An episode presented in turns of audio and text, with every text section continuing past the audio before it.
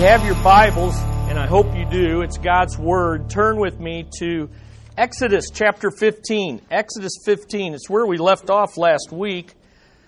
Uh, as you turn to Exodus 15, this past week here in the Kansas City area, especially the North Kansas City School District, there were all sorts of protests this week. And, and if you followed those or saw those on social media, it raised questions about the very topic we're going to talk about today. What we're talking about and what we're going to look at in Exodus is very relevant because these protests raised questions about God's holiness, about God's love. Does God love? Does God hate? How do you balance hate and love? How do you balance holiness and love? And so here's really the, the topic of, uh, we're going to look at Exodus 15 through 34. And when we do, the question is can God be holy and loving at the same time? Can God be holy and loving? Can He be loving and still remain holy? And if He does, if He can, is he? Is that what he really is? Does he remain holy as he is loving? Can God be loving and still reveal his holy law and still require that his people obey his commands? Is that loving? We live in a day and age where people think rules are restrictive, that love is being set free from any type of obligation, any responsibility, any accountability. Can God be loving? And still judge lawbreakers? So these are the questions. Now, last week we left off here in Exodus 15 and we ended with this question How should we respond to God when He reveals Himself as I am holy? So last week's lesson, I am holy. And we ended by saying we should respond by singing the song of Moses and the Lamb. Moses and the Lamb. And it's interesting. So when we see God's holiness, we should rejoice. We should praise. We should sing. We should shout. And that's exactly what Moses led the children of Israel. They had been uh, they had experienced the Exodus. They had gone through the parting of the Red Sea. They had seen God's enemies, Pharaoh and his armies, being destroyed. And now they're singing the praises of God's holiness. And ironically, that's in Exodus 15. But in Revelation 15, it says that we too when the Lord finally comes to judge in the end times, we will be singing the song of Moses and the song of the Lamb. And so that Passover Lamb uh, is going to be fulfilled in the person of Jesus Christ. Listen to Revelation 15 3, 3 through 4. And they sang the song of Moses, the bondservant of God, and the, and the song of the Lamb, saying, Great and marvelous are your works, O Lord God the Almighty. Righteous and true are your ways, King of the nations. Who will not fear, O Lord, and glorify your name? For you alone are holy. That was all of last week's lesson. For all of the nations will come and worship before you, for your righteous acts have been revealed. So, how should we respond? Well, I have three, three ideas there. When you look at these songs, we should praise, we should proclaim His holiness and we should put it into practice. If we are God's children, and if we have been redeemed by a holy God, then we ought to praise Him like, we, like I just read. So if you want practice in that, read Exodus 15, the whole chapter, song, or the first half of the chapter, the Song of Moses. Read those passages in Revelation 15 and praise His holy name proclaim it to other people. There is no other God. There is no other God. That's why we're translating the Bible in these other languages, because you're not going to figure it out by looking at the stars. You're not going to figure it out by man made religion. You must hear the revelation. And then, of course, God says, Be holy, for I am holy. So that's the right response, right? So today, Look at Exodus 15 22. Let's see how did the children of Israel respond. So they got delivered, and Moses is leading them in this worship, but really, when it comes to day to day living, how will his rescued people respond in the wilderness? And I'll cut to the chase. The rescue people respond with ungrateful griping. Ungrateful griping. So, they got a little taste of this, but in reality, they hit the wilderness, they hit the hard times, and what do they do? They're ungrateful They're ungrateful and they gripe, they murmur, they complain. Now, think about this. Think about the Exodus. Think about God's great works. Think about how God had revealed himself. He had done all these things. You would think these people would be on a continual praise adventure, right? But they immediately get ungrateful. Now, pick this up in um, Revelation 15, verse 22. Then Moses led Israel from the Red Sea, and they went out to the wilderness of Shur, and they went three days in the wilderness. Now, stop right there. God had already told Moses, and Moses had already told Pharaoh, let my people go three days into the wilderness in order to do what? To worship. In order to do this. In order to do this. So here they are. They went three days into the wilderness and they found what? No water. No water. Now, what should they be doing? When you don't have water, you should do what? Pray for it. Yeah, pray for it. Go to the I am God, the ever present Redeemer, the promise keeper. Hey, we're going to worship you. You just did 10 mighty plagues. You just conquered the most powerful nation. What's a lack of water? But what do they do? They gripe. They gripe. And so notice, they gripe about no water. So what does God do? Now we're not going to read all through this. I'm just, we're, we're going to, we're just moving. In love, the I am. Now, now for me, if, if you or I were God, now don't be pious, if you or I were God, how would we respond? I'll show you water. I'd try to drink, you know, I'd take them back to the Red Sea and dunk them permanently, right? But no, in love, God provides fresh water from bitter water. Oh, what a word picture. You folks got some bitter attitudes. You know what? I can bring fresh water out of bitter, and you guys need a heart change. Us guys. Me too, right? Okay, then they go a little farther in the wilderness and all of a sudden there's no food. So what do they do? They just got water that was transformed. So what do they do? Do they praise the I am? Do they go to Him? No. What do they do? They gripe about no food. And in love, the I am God brings bread out of heaven. Third, they go a little farther. No water again. I mean, can God be any more gracious trying to get this point across, right? Now there's no water again. So what does God do? He brings water out of a rock. Another word picture. These people's hearts are getting harder, not softer. They're seeing more of God.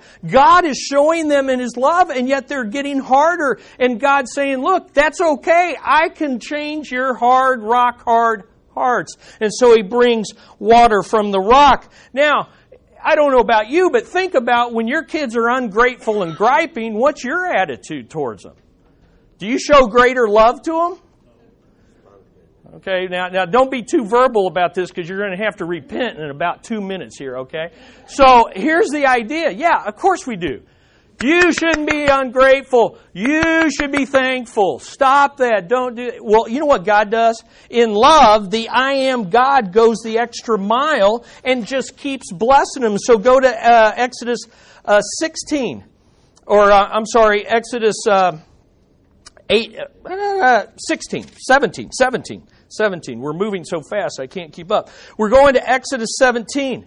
So after uh, turning bitter water to fresh, after bringing bread from heaven to these ingrates, these gripers, these complainers, after bringing water from the rock, God goes the extra uh, uh, mile and in love gives them victory over a Gentile king who resists them. In Exodus 17, um, um, uh, Amalek, Amalek and the Amalekites attack Israel. And so, what is God's point? Hey, when your circumstances, when it seems like you can't survive, I will provide. But when your circumstances are, you feel like you're oppressed and you have opposition, I can crush them. I can crush them. So I don't know what your circumstances are today. I don't know what lack you're experiencing. I don't know what opposition you're facing. But the I am God loves you, and He will give you the ability to overcome, and He will provide for your needs. Uh, and and uh, oh, there's just so much in this story. The Amalekites they picture the nation that resists the I am God, His purposes and His people. And God says, forever you must obliterate them.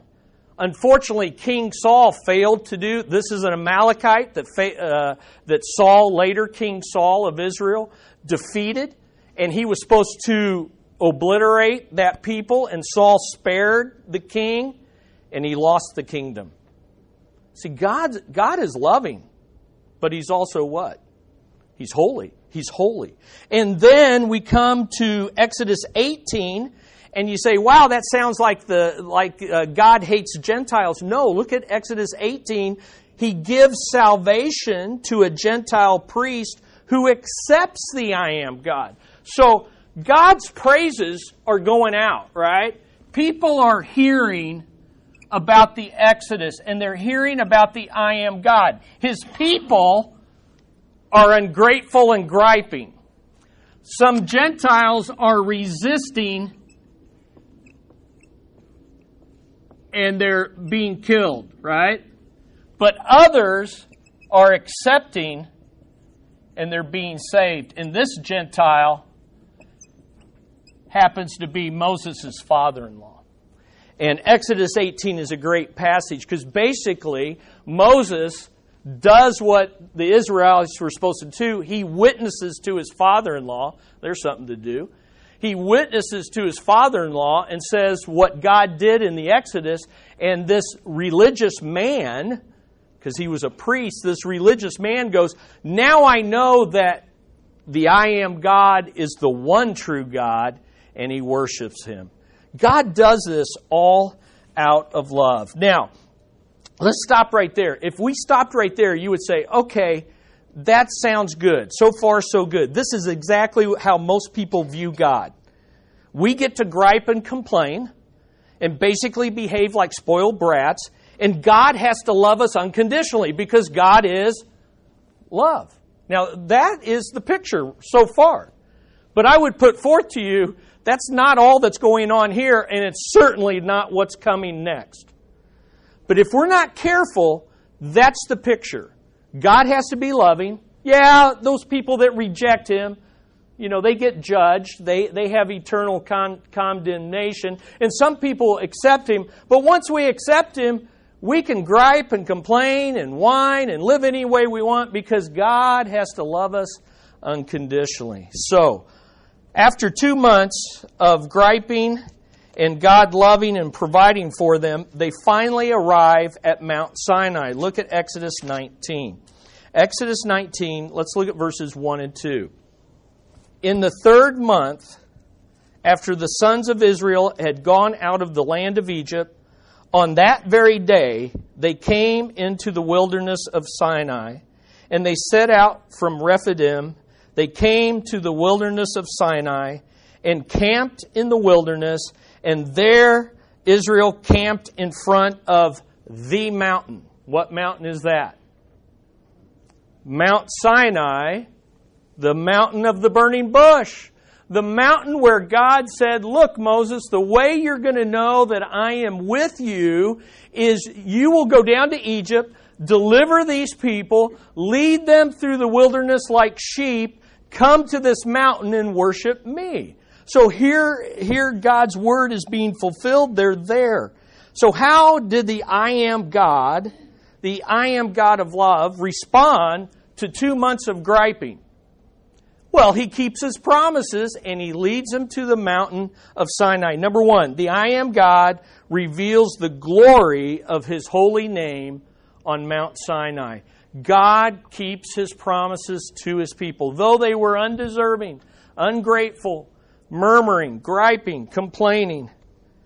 He reveals to them. And what does he do? In love, the I am God keeps his promises to Moses at the burning bush. If you read down Exodus 19, God, just like he burned in that bush, God's fiery presence comes down on the mountain. The mountain's shaking. The people are seeing on the mountain what Moses got to see in the burning bush. That's loving. And it's loving for that to come down and not burn them up. Okay? And so it's love. Secondly, in love, the I am God reveals the glory of his holy name. He reveals the glory of his holy name to the Israelites he rescued out of Egypt, even though they have been ungrateful gripers ever since their rescue from Egypt. Now, that most people can understand. Wow, God's loving, right? God is loving even when I'm not. But look at number two. The I am God. What else does he do on this mountain? What else does he do in the very next chapter in Exodus 20? The I am God reveals two things his holy law and his loving desire. He reveals his holy law and his loving desire to dwell with his people. So you get this sameness. Hey, I'm holy, therefore you need to be holy, and I'm going to reveal my law to you. But the reason I'm revealing my law is because I want to come down there and dwell in your midst. So not only am I going to reveal my law, but I'm going to give you plans for building a tabernacle, a dwelling place for my glory. That's loving. And so here's what we want to see. Number one, in Exodus 20 through 23, so we just covered three chapters. I hope you saw that. 20 through 23, the law, and of course the law is the Big Ten, the Ten Commandments plus more, are revealed in these passages. Why? Because in love, the I am God expects them to be holy as He is holy, so He reveals the law. Listen, the most loving thing God can do is let us know His expectations and demands before we're, you know, before we encounter Him. Okay? And so God gives His commandments to guide us in a fallen world, to protect us. Hey, don't do that because there's destruction on the other side of it. He does them to he gives them these laws to set them apart. You say, why can't they mix, mix fabrics? Why can't they do all these weird things to us? It was to make them different than the people around them and he gives them the law to convict them of their own depravity and to reveal his holiness among them. Next thing we come in Exodus 24, go to Exodus 24, having given them his law, they enter into a covenant. And so in Exodus 24, the Mosaic covenant is ratified between the I am God and his people. You say, what's that mean? Well, let me just, we, we got to go over it quickly, but in love, the I am God desires to dwell with his people and have fellowship with them. Okay? He wants to dwell with them. And so in Exodus 24, he calls, he says, look, the, there's three levels of fellowship. He says, here's the mountain. So here's, let's say this is the mountain. The people have to stay far away. Otherwise, he would burn them up. The priests and the elders, they can come up closer but only Moses, the mediator, can enter into God's presence. It's a total picture of the tabernacle that's going to be built. It's a total picture of the temple that, you know, only the mediator can enter in. And so they, they, they have this fellowship. In love, the I am God desires to be in a covenant relationship of loving obedience. So the covenant means I'm going to love you unconditionally but you're going to obey and keep, you're going to love me back by obeying my commandments. Are you with me? So this is a covenant. It's a marriage between God and his people. And he is the groom.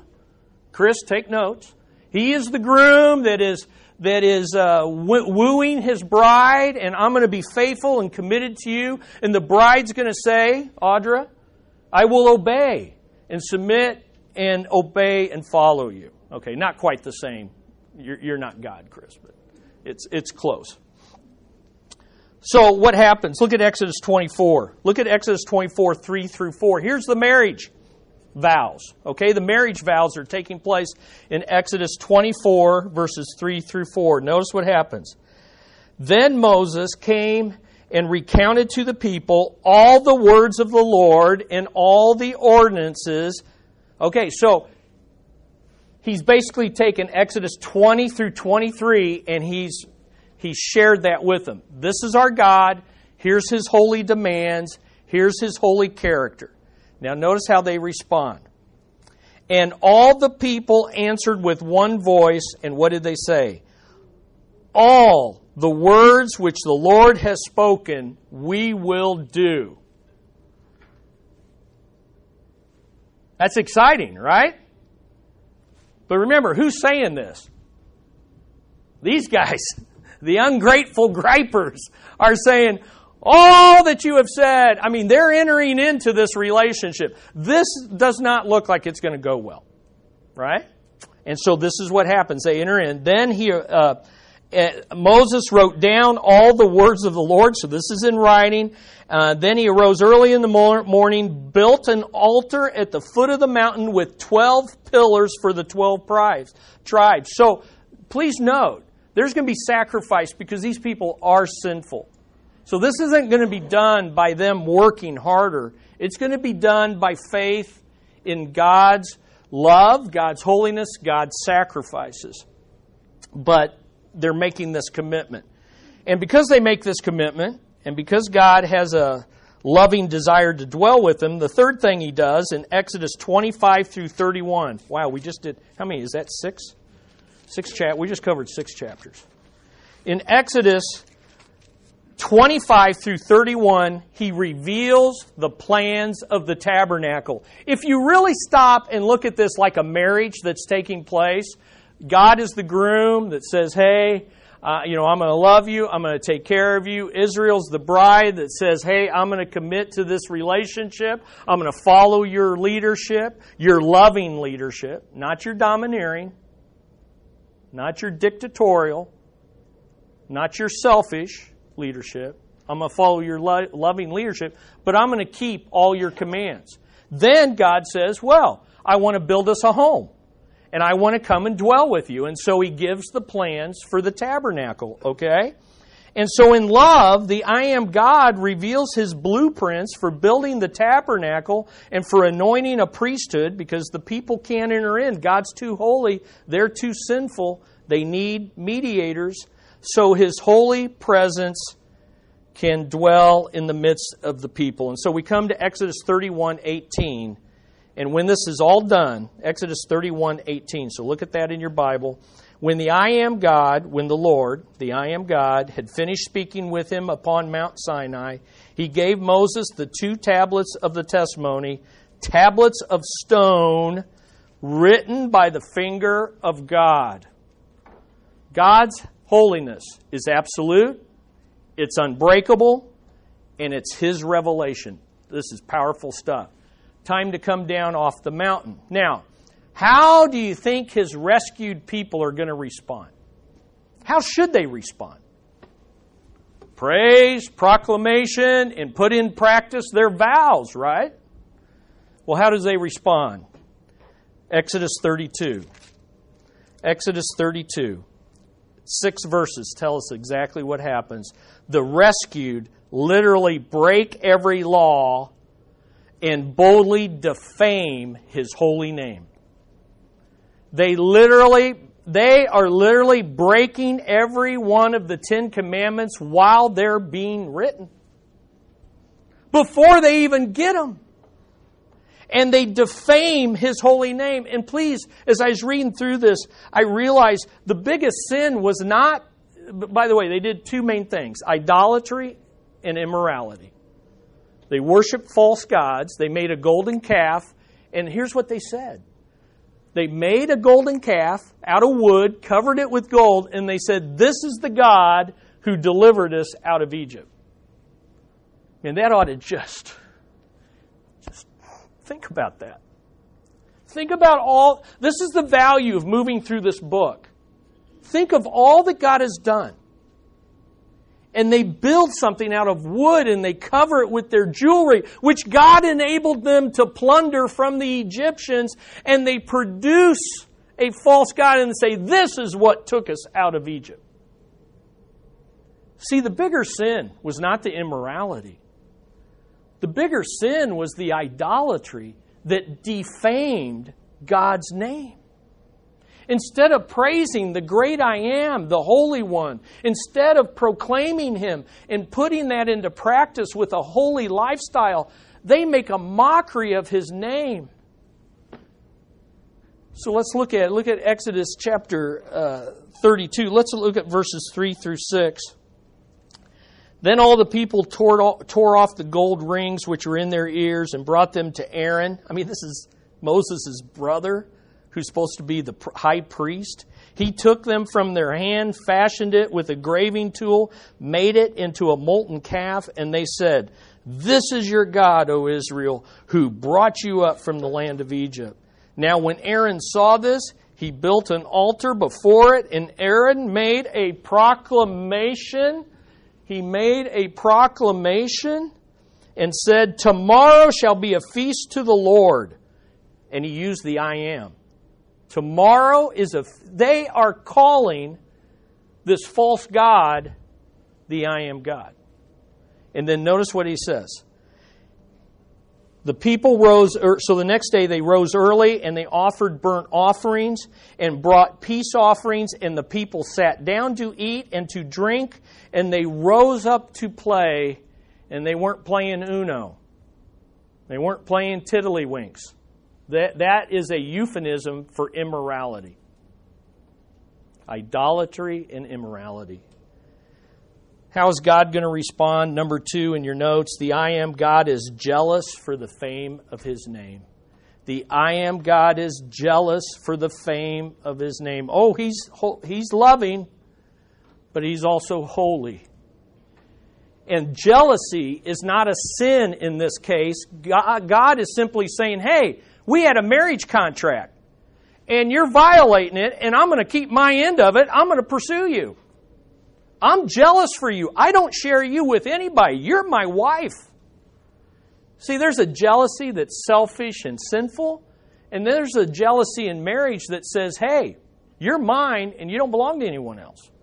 And guess what? I'm yours and I don't belong to anyone else, and we're going to have this relationship and keep this faithfulness. So notice what happens. 32. Let's look at verses 7 through 10. Then the Lord spoke to Moses. Now, notice what's going on. Go down, go down at once for your people. Uh oh, there's a gap. Your people whom you brought up. You see, the Lord, wait a minute, I thought you said he can't, well, but he's holy. And he's like, they're not acting like my people, they're your people. When I deliver a people, they don't behave this way. They're your people that you brought out from the land uh, of Egypt. They have corrupted themselves. They have quickly turned aside from the way which I commanded. They have made for themselves a molten calf and have worshipped it and have sacrificed to it and have said, This is your God, O Israel, who brought you up from the land of Egypt. He's jealous for the fame of his name. So, how did the I am God of love and his mediator respond? It sounds like God's going to be all holiness and judgment. Well, how did they respond? How did he respond? And how did Moses, the mediator, respond? Well, number one, the I am God tests the holy love of his mediator. The I am God tests, and you say, I don't understand. Hang on. The rest of chapter 32, he tests the holy love. Look at verses 9 and 10. Let's keep reading. 32. The Lord said to Moses, The I am God says to Moses, I have seen the people, and behold, they are an obstinate people, stubborn, stiff necked, hard hearted is the idea. Now then, let me alone, that my anger may burn against them, and I may destroy them, and I will make of you. I'll start over with you. Now, again, what do you do with your ungrateful kids? If you're not careful, I'm going to get rid of you. right? That's I mean, here's what God's saying. God is testing Moses. In love, the I am God tests Moses to see if he'll love God's people like God has loved him. Will he love the rebellious and sinful people with a holy love like God does? So he's saying to Moses, Look, I'm going to turn my back on them. You want me to turn my back on them? Guess what? I'll turn my back on them if you'll turn your back on them and I'll start all over with you. I bet you he was tempted, do you think? Yeah, you know, I'm better than them. God, you deserve better than them. Yeah, start over with me. Notice what God, how does Moses respond? He responds with a holy love. He does three things. He intercedes for the people with the same kind of love that God has. Here's what he says He says, Look, in 32, 11 through 14, he refuses to call Israel his people, and instead he reminds God they are your people, and he reminds them of his promises. So, what he does is, he says, basically, what he says is, Lord, this isn't about me, and it isn't about them. This is all about you and the glory of your name. These are your people. It's your reputation at stake. And it's your promises that you made. If you destroy them, the Egyptians will say, Well, what kind of God is that? Isn't that amazing? You see, Moses had learned who God is. This isn't the Moses of excuse making in the burning bush. Oh, what about me? What about me? What about me? This is Moses who's been rescued. This is Moses who now knows the I am God. And he says, Look, God, don't destroy them. Don't start over with me because this is about you. This is about the fame of your name. Wow. Now you, you say, well, there we are again. God just loves people no matter what. Second thing Moses does Moses carries out God's holy judgment. In Exodus 32, 15 through 29, having reminded God of the fame of his name, having reminded God of his promise, Moses goes down and he does a couple things. First of all, he throws down the stone tablets and shatters them. Well, first of all, he goes down and he's got burning anger. Burning righteous anger. Why? Because is God angry? Yes. Does Moses reflect God's character? Yes.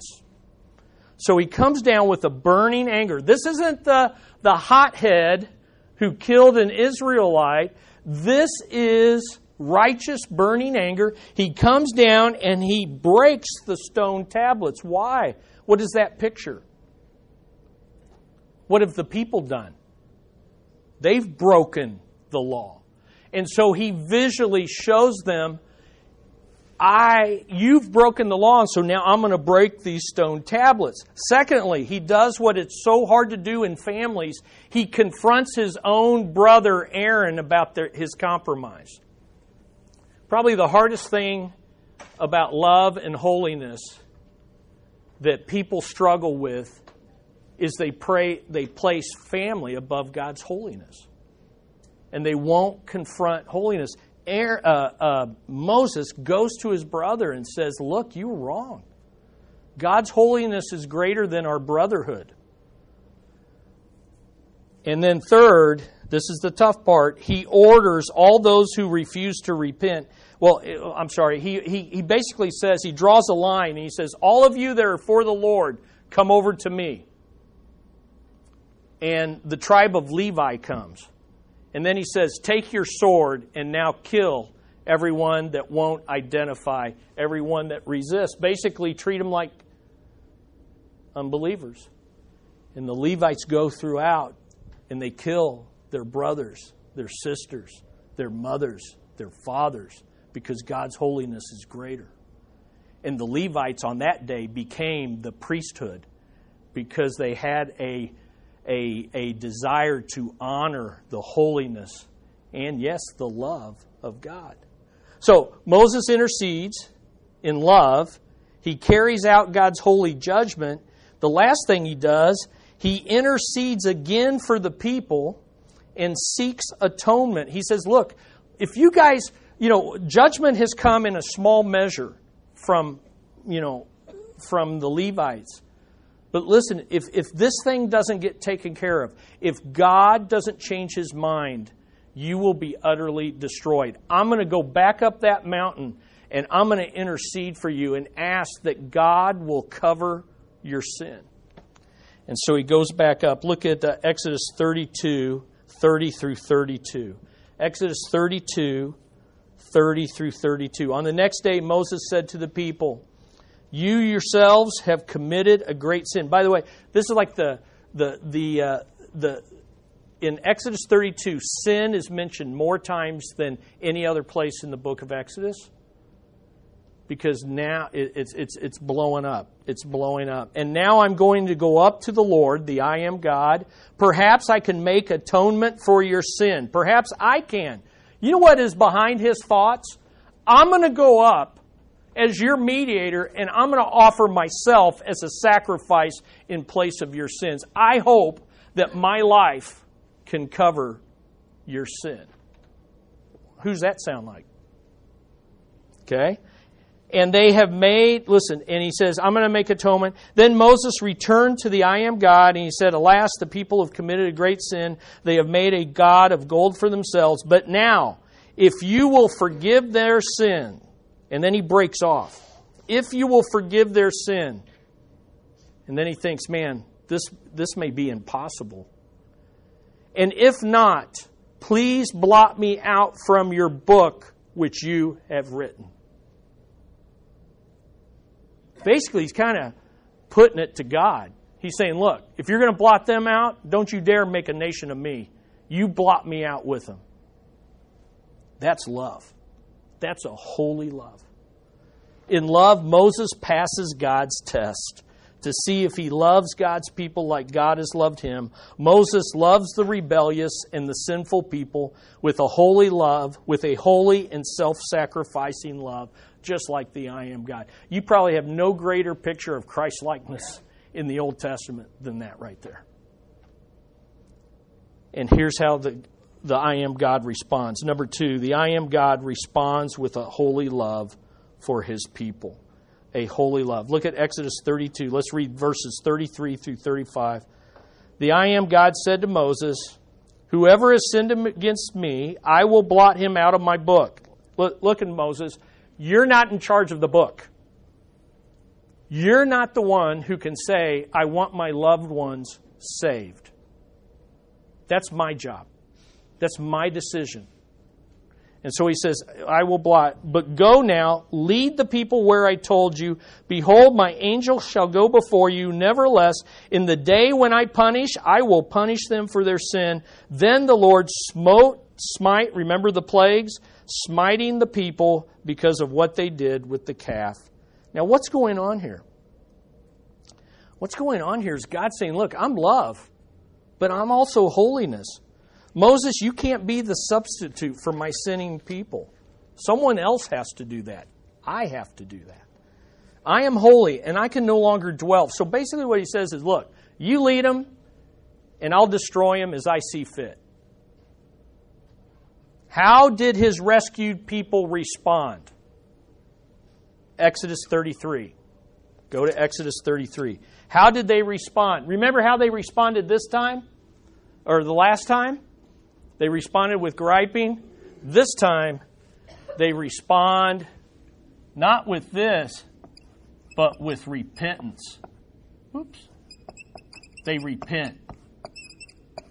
Because all of a sudden it's dawned on them it's much better to have God's presence than His provisions. It's better to be in a hard place and have God with you than to be in a good place and not have God with you. The rescued people finally repent at the thought of God's holy presence no longer dwelling with them. You see, in love, the I am God is testing Israel to see if they are willing to live without Him. Are you willing to live without me? And basically, what he's saying is look, You want to live on your own? You go on your own. Are you willing to live without me? Look at Exodus 33, verses 1. Let's look at verse 1.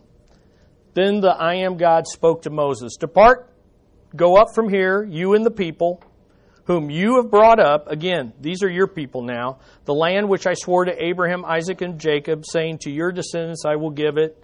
I will send an angel, a messenger before you. I will drive them out. I'll keep my promises. But notice, for I will not go up in your midst because you are an obstinate people and I might destroy you. Basically, God's saying, Look, I'm holy. I love you. I'll keep your promises, but I can't go with you because I'll destroy you because I'm holy and you're not.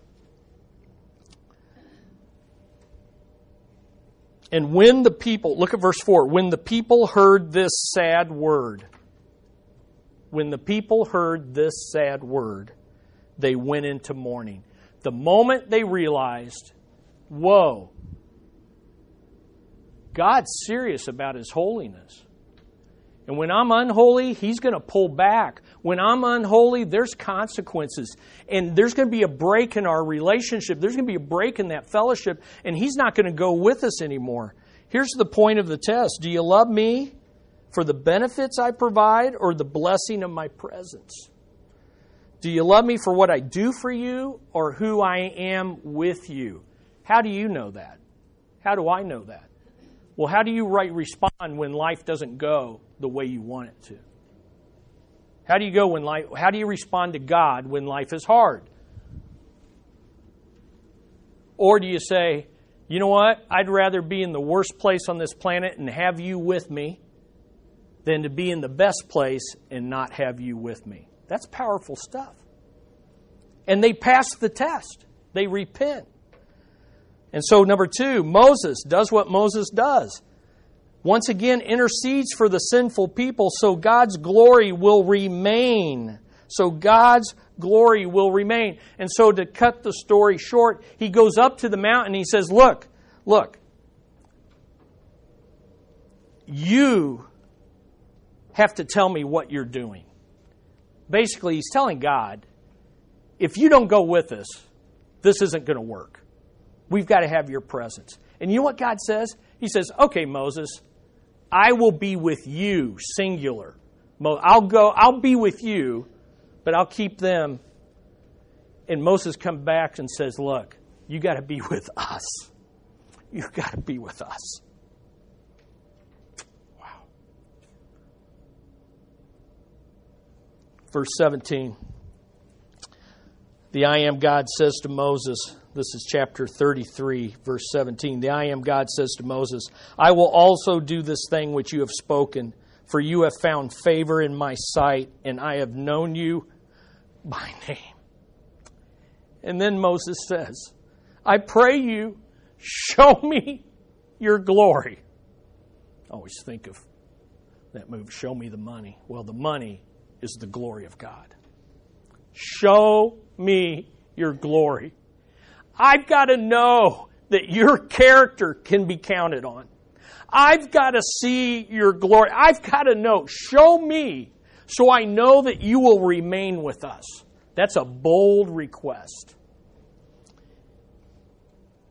And God answers it. Verse 19. And he said, I myself will make all my goodness to pass before you. I will proclaim the name of the I am God before you. I will be gracious, though, to whom I will be gracious, and I will show compassion on whom I will show compassion. What he's saying is, Moses, I'm going to grant your request, but you can't manipulate me into forgiving people.